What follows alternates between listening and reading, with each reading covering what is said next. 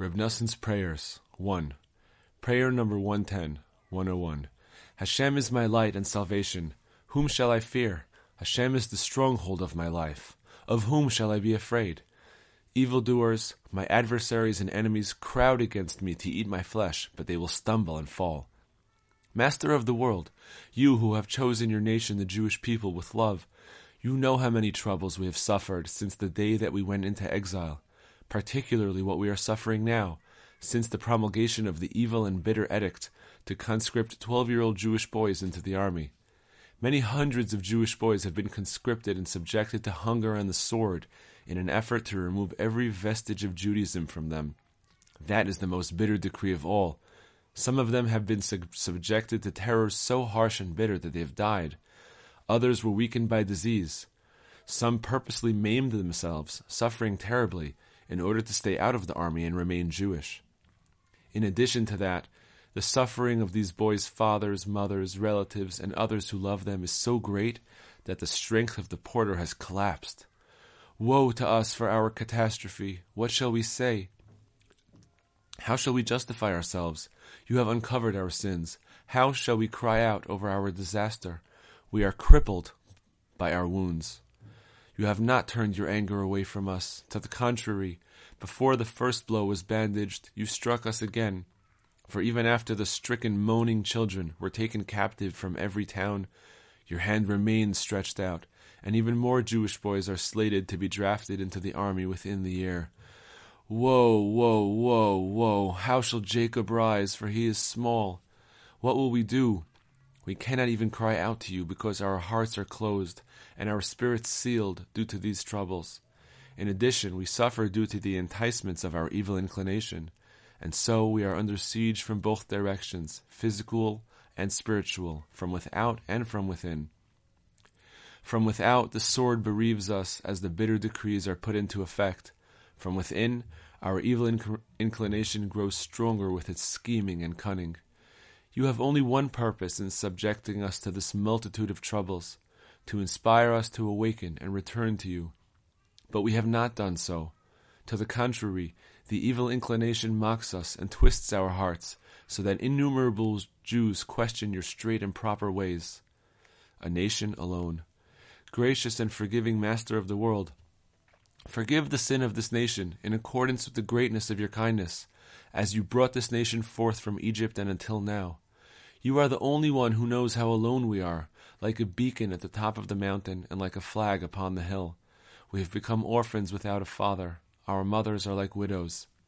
There is no one in the world to stand up on our behalf. In our time of trouble, give us refuge. Gaze upon our suffering and the troubles of our hearts. What will we do? Because of the darkness of our exile and the bitterness of our troubles, our intellect has become so obscured and our minds so weakened that we grow weary seeking the way to return to you. Since your only intent in all of our troubles is for us to come back to you, send us a Redeemer to rescue us from all our troubles, material and spiritual. May he teach us the right path to follow and inspire us to return to you as a result of what we have endured. You who know hidden things, you alone know all that we undergo. As for us, what shall we say? How shall we speak? Overcoming persecution. Master of the universe, you reveal to us that the Gentiles derive their power from the seventy dark countenances. When we do not learn Torah properly, its ways are concealed from our eyes. That concealment strengthens the desires and evil traits of the Gentiles, who then promulgate evil and bitter decrees against us. But how can we rectify this? Because of the difficulties of earning a living, because our evil inclination has grown stronger, and because of the multitude of our troubles, it is very difficult for us to learn Torah properly. Even those few people who do learn Torah suffer from a dulled intellect, so that for the most part they do not understand the simple meaning of the words, much less appreciate its depths and sweetness, its inner core and secrets. We do not have access to the light of the countenance of the Holy Torah we do not realize how far we are from its seventy shining countenances, which ideally would overcome and eradicate the seventy dark countenances, thus breaking the power of the Gentiles. How can we attain that? Making Torah our permanent occupation. Eternal God, have compassion on us and give us our portion in your Torah. Help us gain the inspiration to learn Torah day and night without the interference of any troubles or business affairs. May other people do our work on our behalf. Generously supply us with all that we need even before we need it, so that we will not have to engage in any business in order to earn a living. Rather, may Torah constitute our work in this world and accompany us in the world to come. Even when we must engage in some work and business in order to earn a living, strengthen our hearts so that we will not forget our eternal world. May we feel pity for our souls and set aside time to learn Torah, so that our learning will be the permanent element of our lives and our work transient. May we stop learning Torah only when we must take care of our business. Otherwise, whenever we can find a minute, an hour, or a day or two to learn Torah, may we do so with great persistence. Open the pathways of our minds so that we will understand all of the words of the Torah clearly, and we will put all of our thoughts into the Torah, looking deeply into those parts that re- require study.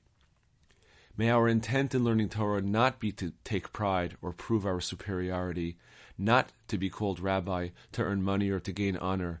In other words, not to make the words of the Torah a shovel with which to dig or a crown in which to glory, but only so that we may understand its words clearly. May we learn Torah only for its own sake, so that our study will lead to deed, and we will turn aside from evil and do that which is good in your eyes. Illumine our eyes and open our hearts so that we will quickly understand everything that we learn. May we learn all of the Torah's holy volumes every day Tanakh, Talmud, Shulchan Aruch, Midrash, the Zohar and Tikkun Zohar, the writings of the Ari, and the works of the tzaddikim of our days. May we complete these works and review them all the days of our lives. Help us always learn your Torah, which constitutes our lives and the length of our days. May we contemplate it day and night and dedicate ourselves to learn until we grasp the Torah and nullify all of our evil desires and traits.